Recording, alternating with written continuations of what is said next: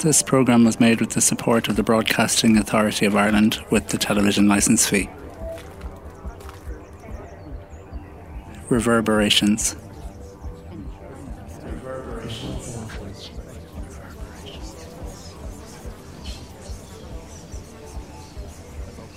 Produced by Alan Meany. Episode 5 Sarah Clancy. Interested in reading and uh, storybooks and everything when, when I was a child. And my mother worked as a children's book buyer as well. When by the time I was around about nine or ten, so we had lots of books and everything to try out at home. But I didn't really start um, really start writing poetry until uh, well into my thirties, really. Um, I had like you know like loads of people I think I'd written loads of bad adolescent poetry and maybe a bit a little bit later on but I think I thought I was writing songs. Now I'm not musical in any shape or form but uh, so nothing ever became of most of them. But uh, so really it was like I'd say around about in my 30s I went to a creative writing class in Galway with um, Kevin Higgins runs the classes there and I had been working was working very full time at the time and I just wanted to take up something that was not to do with my work.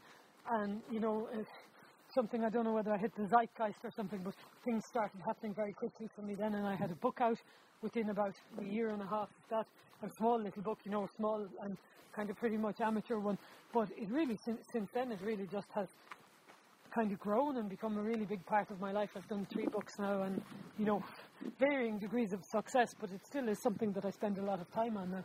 Well, I'm from a, a, a family of chatterboxes anyway. We all have an awful lot to say for ourselves but um, definitely, um, you know, just in terms of like anything, even word puzzles, crosswords, Scrabble, anything like that. There, there were, I suppose, we were, our whole family we were very interested in language in lots of ways.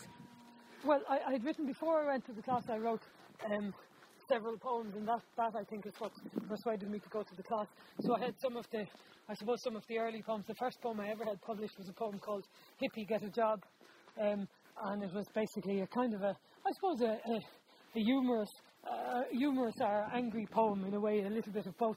So it was basically a poem that was about the fact that um, anytime I'm often involved in political campaigning and that, and that almost any time you ever go to a protest or anything, you do anything, someone will walk past you and say, "Get a job, hippie." You're going like, "I have an effing job," you know.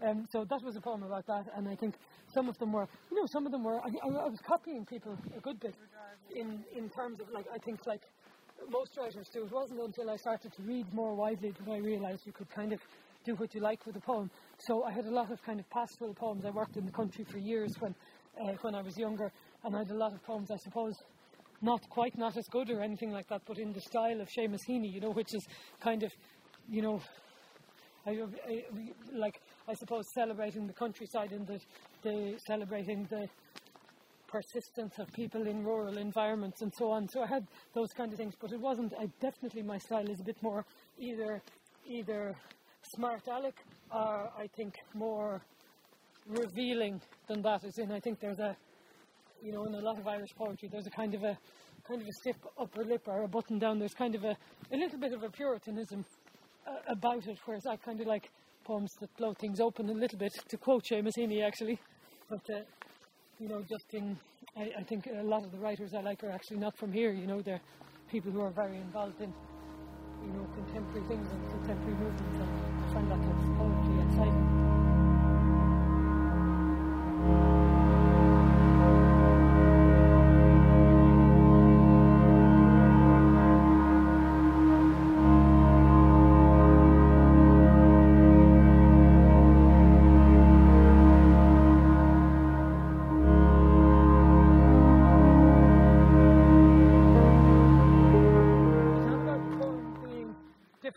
Different, um, it, but it would be about the poem being like, I suppose that I feel that the poem is genuine. You know what I mean? That that from me that it's something that you know whether it's satirical or whether it's straightforward or whether it's a kind of heartfelt that it's something that I genuinely would say, um, and and so it's just like the the quickest thing that I discard a poem for is if it feels like I'm being fake, and and that's so it doesn't you know it doesn't necessarily mean it needs to be me talking about my own particular life, but as in that if I feel that I'm at the wrong angle to the poem, or the poem is at the wrong angle to something I think, then I don't like those ones. Um, so they get the delete button. I, I wouldn't write every day, but I do. I do write quite easily, but I'm not. I'm not. You precious about what I write just because I wrote something doesn't necessarily mean it's a masterpiece, or you know. So it's like I kind of write something, and if I like some of them, then I keep them. And otherwise, like I have any amount of poems I have thrown away to the wilds of Facebook and places like that are never to be seen again. I think, um, and I always think to myself, you know, if I'm trying to get a book together, or something like that, I always try to think that I have masterpieces left strewn around the place, but they tend to be mediocre enough when I go and get them. But uh, you know, I think it's like anything. I think if you're a writer, you should write, and you know, maybe not have yourself in the way of the writing. As in, you know, just write and enjoy writing, and if something is good, then you know, if something is good and you like it afterwards, that's fine. If not, you just went through the motions and it won't have done any harm, you know. I have published some uh, short stories and uh, some flash fiction and essays, so I've, I've done a little bit of all of them, and I find that that that with my I tend to be very busy, and I don't like sitting down for long periods of time. I hate it, and so for that reason, I think the that uh, you know the shorter poetic form suits me a little bit better. Um, I would like to write more of, of other other um, types of work though, but I think just my my for me anyway, I'm the kind of I'm a small bit hyperactive, so the kind of the way that I work, I'd have to have a lot of spare time in order to be able to force myself to sit down for the length of time it takes. I tend, you know, I tend to write things that I can do in one take and then edit them afterwards. So, and, and that's, I think, it's a different discipline really to learn, you know, to keep ploughing away at the same thing on good days and bad days. And I think that that's something, you know, I'd say I would find difficult enough to learn.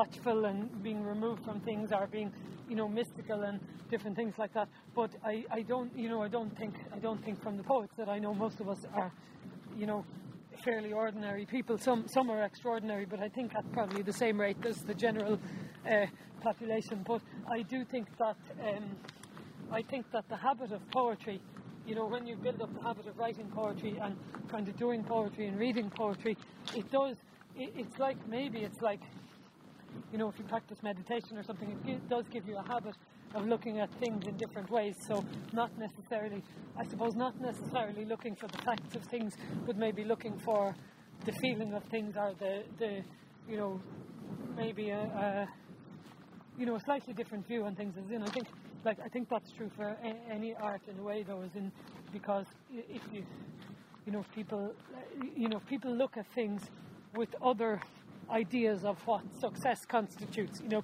like success for me could be a great line that I love, whereas you know, it's it's not that, and it's not going to be the same line as for someone else. So in, in that way, it just helps you keep a little bit of, I, I suppose, differentness and maybe an independent mind to a certain extent. I, I think it's changing in a lot of ways, and I think the performance poets and you know a, a lot of the spoken word scene has changed that uh, a good bit. Now I know it's a minority. Um, I know it's a minority uh, pursuit in a way, but at the same time, you see things like uh, on, on the British television channels, you see all of the they're, they're using spoken word poems for ads and things like that.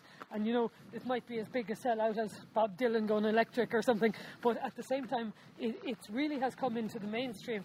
Um, I, I think that you know, I think that I think that some poetry is willfully difficult. You know, if you don't like it, don't read it. Would be my my you know, uh, unless you can see unless you can see some purpose to yourself for you know that you know for opening new doors by trying to read and learn uh, something difficult.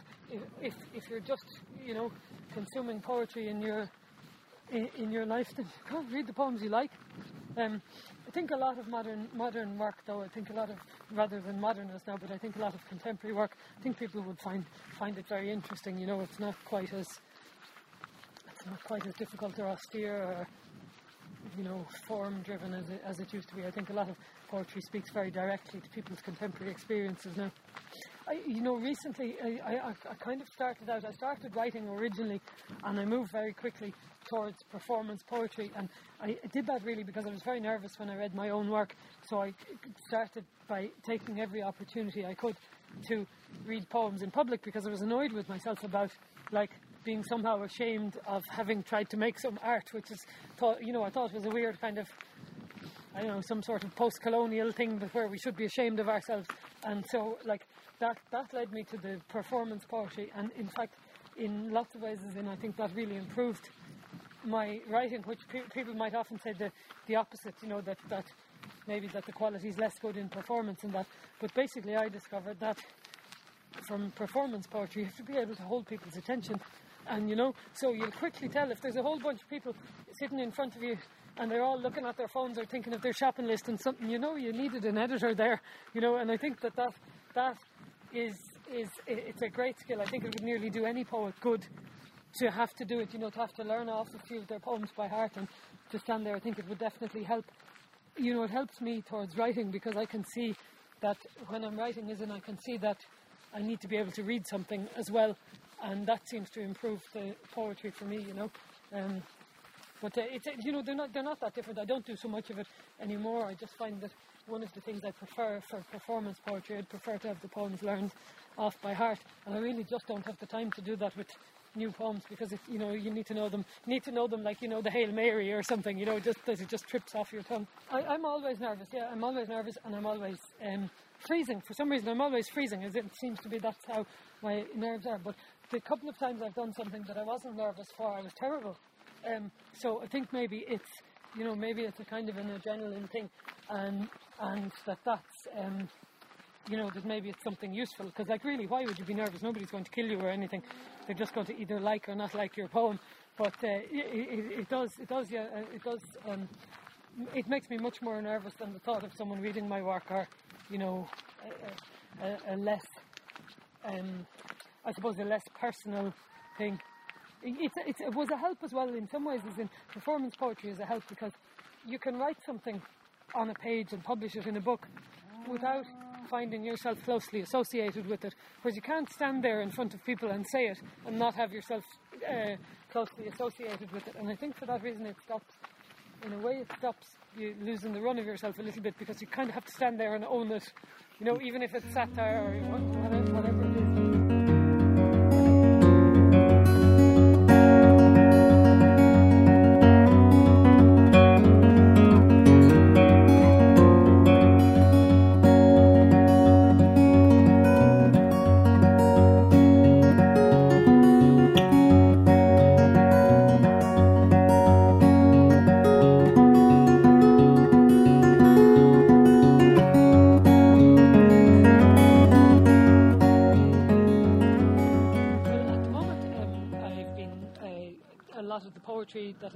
reading has been, uh, well, a good bit of it has been poetry that's kind of in or around the Black Lives Matter movement in the United States because there was a lot of very exciting um, poetry uh, coming out, out of there. But there's also, you know, very established poets that were responding to that environment over there. So there's uh, Claudia Rankine is the best known one. She had a fabulous book, an almost essay poems book um, called Citizen, which I really loved because uh, she calls it um, she calls it Citizen, an American lyric. And in fact, the, the form and the format of all of the poems is completely not in the style of a lyric poet. So she's doing something very deliberate by saying this is a lyric, basically because I said it is. And uh, but you know, they're really, they're really some of the poems are really stark and um, but skilled. You know, hugely skilled. And there there are a good few other people uh, like her, not quite like her, but there's a good few other people doing similar work um, so there's the performance poet Danez Smith, who I really um, like his work is well worth looking up, and he does a lot with young writers of colour as well to to promote their work. Um, the same thing in, in Britain. There's a lot. I suppose we're so here in, in some ways we're so homogenous and we're so you know we're from the I suppose the Christian tradition and that that in some ways it takes a while for influences to get here to us. And you know, I know this all happened before, you know, with Langston Hughes and poets like that and Amiri Baraka, but you know, just this, this generation has something to say, and what's to be said is not all from, uh, I suppose, Caucasian, Western English speaking traditions, and that's why it's really, I find it really helps me writing poetry to make sure that I read adventurous poetry outside of, you know, what's just available on my doorstep. It's not necessarily counselling or something, but it's the, I suppose, the trying to describe a way of being human that is uncomfortable or not usual or you know emotional or upsetting. Trying to describe that and obviously you can see it takes me almost a paragraph there to try and describe it whereas you can sometimes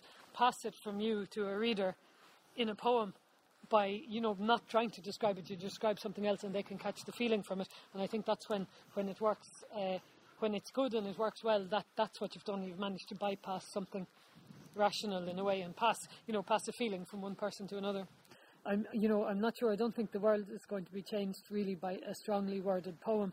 But at the same time, you know, the things that, you know, the, the things that to kind of to be fully human is in in some ways is to be involved in what's happening, and to not write about it for me would be more strange than to write about it. You know, and also like I think that uh, you know unless you're very precious about your work, like you know it it would, you know, if there's something that a poem of mine can help with, you know, or that I can write a poem to help with. I don't really care if someone calls it agitprop or thinks it's not really poetry or, you know, whatever, whatever happens. If it serves a purpose or if it can, you know, encapsulate a message that people are to take away from something or, you know, energize them or something, then brilliant, you know, brilliant. Uh, you know, I, I suppose it's in, I wouldn't want to be sacrificed on the altar of pure art for any particular reason. And, and, and I think, I know that's different for some people because some people think that they should be separate. But, like, you know, I actually don't think art is very often separate from politics at all. As in, you know, I think that if you're in a turmoil, you know, say if you're living in a place that's in crisis, say you're living through Ireland in a recession, you're living through, you know, the Black Lives Matter movement, you're living through if you're living through all of these things and not commenting on them, you're doing something very political as well, as in you kind of have the liberty of keeping some part of your life unaffected by those things. And you know, in some ways, in some ways, that's that's what that's also political.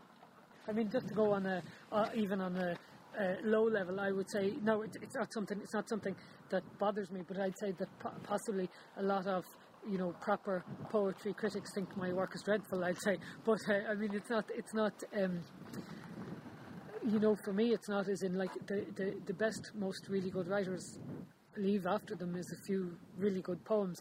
And you know, I don't know. I don't know if I have done that or if I haven't done that. But lots of people don't do it. So, if I'm not going to do it because they're political, then it's not. It's just the same. You know, greatness is only for a few people, really. So, like, um, I, but I think I think as well as in like I'm very interested in like art for personal change as well, and I think that that's why you know that's why I like I love really good poetry. I have absolutely nothing against it, but that's why I think a lot of you know things like the performance poetry and that this, they, this has been said over and over, but they have the capacity to engage and bring people in to their own creative self-expression. And if that's something that if that's something that's transferable if that's something that gives people a resource and a resilience within their life to be able to express themselves jeepers you know we wouldn't want to discount it because it mightn't be pure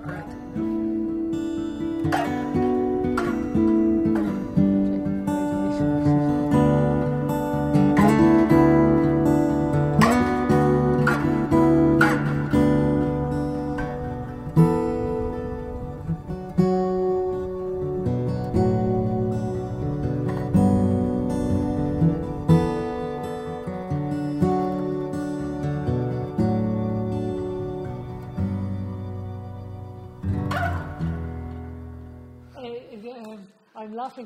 there's some some old uh, rogue that always says if you ever find a group of poets in a room together, um, you'll find they're talking about money, which is, is really, really very uh, cynical in a way. But I think that, um, you know, for me, as in I work full time um, at the moment, and I'm lucky enough, but like I had managed to get myself into uh, uh, I've managed to get myself into debt and everything, and I just really had to take a full time job. It doesn't, for me, it doesn't work because one of the things, because of the performance poetry, is in I'm in the really fortunate uh, position. I've been asked to do a lot of gigs and events around the place and everything like that, and it's so difficult to do a kind of a, a super full time job and then to clear your headspace and to you know to either write new work, learn new work, and so because of actually I, I kind of stopped doing it. Last year a bit, and I just said okay, no more for, for a while because what I, I find you end up going out with the same old poems, not not creating because you didn't have time to properly prepare, and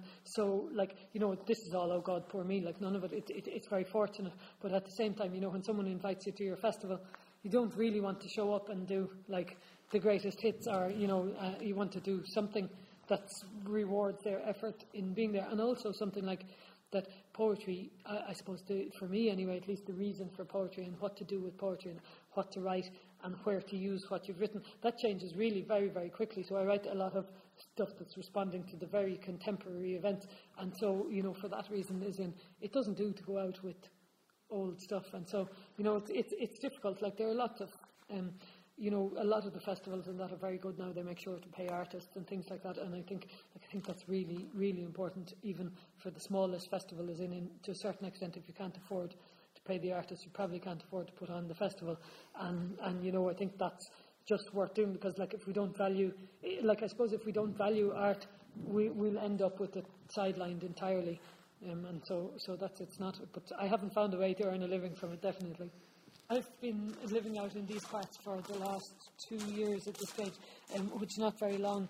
But um, I worked as, as, a young person. I worked in South Galway all my life. So, in some ways, you know, if I have if I have some place that I feel at home in or feel at ease in, it's out here because I mean it's a really spectacular and uh, beautiful place.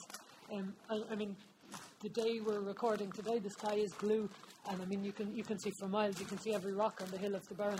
But like even in wintertime when it's squally and it, it, it's just it's just a very very special place, um, and and it's really important to me. Is in a lot of my a lot of my poems, they they I suppose in order to have them land, you know, to have them have their feet on the ground, they often have a place in them. You know what I mean? And so in, in some ways, it's like it's quite often the place that they start from. You know, or if the poem is you know, if the poem is losing the run of itself, it's a place that brings it back down to earth again, you know. So, and, and I think a lot of those have tended to be out around these parts for me. You know, I walk I walk it an awful lot, and well, when when when I have time.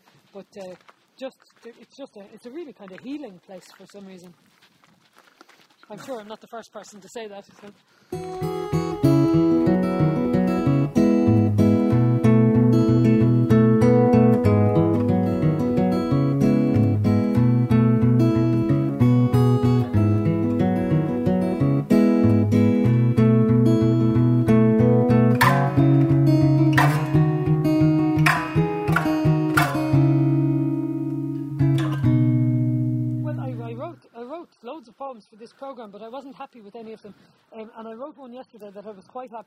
Had I had done various attempts before. I wrote one that I was quite happy with it, but just not quite. And then I suddenly had an idea to change it at the last minute.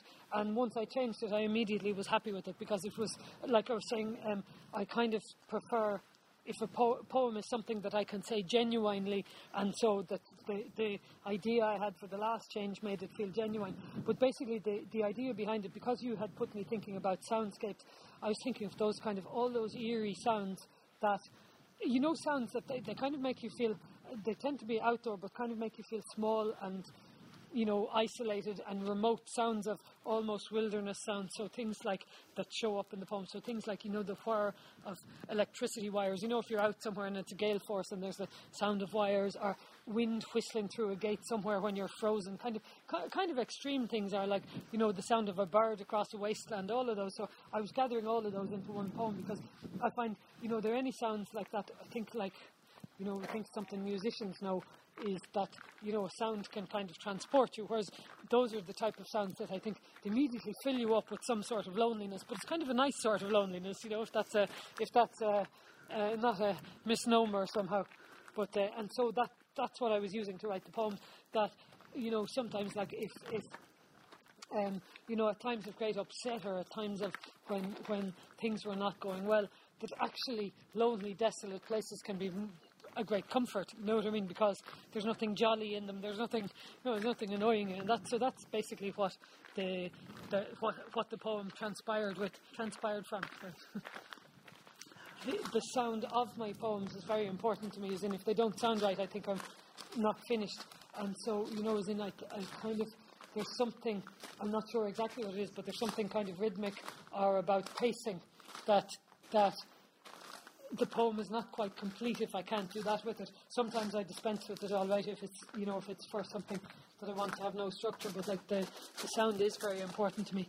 Um, I think for most people, like things like, you know, they're really evocative sounds that we all know. You know, a radio playing far away is always one, you know, that it just, I think it just is like instant nostalgia, you know, if you hear music from a radio in someone else's room or that kind of thing. So, so it is, it is definitely important.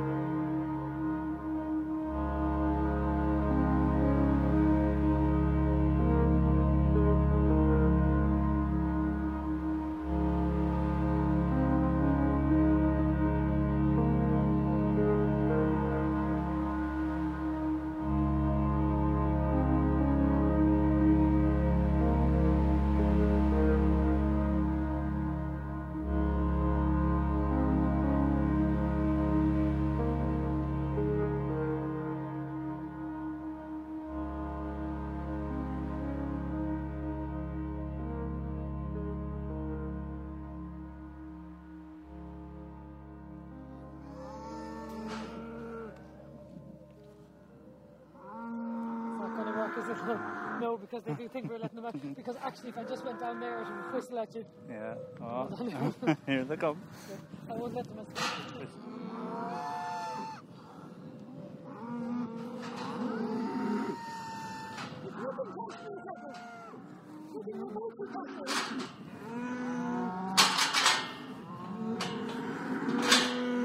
You wouldn't believe how it whistles, though. That was only very mild.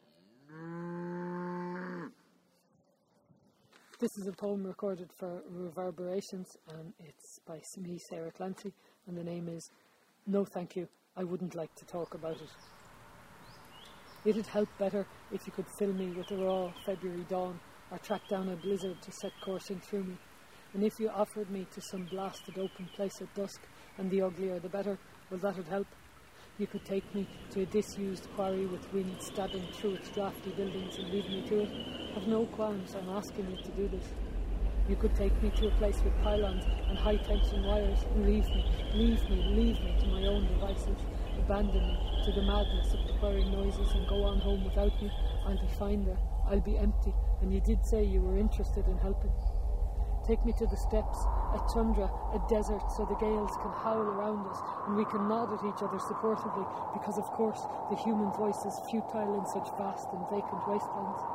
And I would rather if you put me on the bow of a sea-going vessel on a dirty day whose only promise is the monotony of brute and stubby waves and cold like nitrogen that I can sink into, or put me on the night watch on my Ionio and let me at it, I'd be fine there, believe me.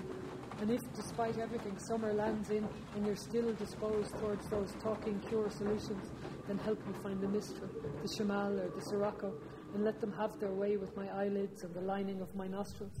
Let them coat me in a muffling film of dust and disconnect me, and hopefully neither of us will need to say much of anything.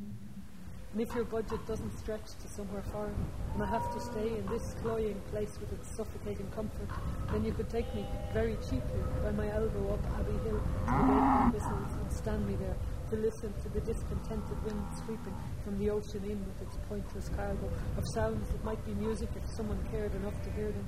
That's one way you could help me, but please, if you will, can you do it very quietly?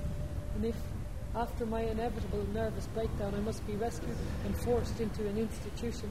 Can you do one small thing for me while I'm stuck in those overheated rooms in my loose clothes, floating on an overdose of sedatives? Will you play me the sound of loon's call at night time from the internet over and over and over and finally realise that no, it wouldn't help to talk about it?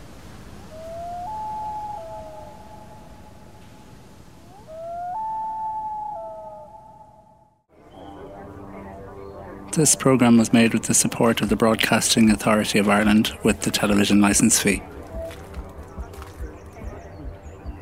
Reverberations.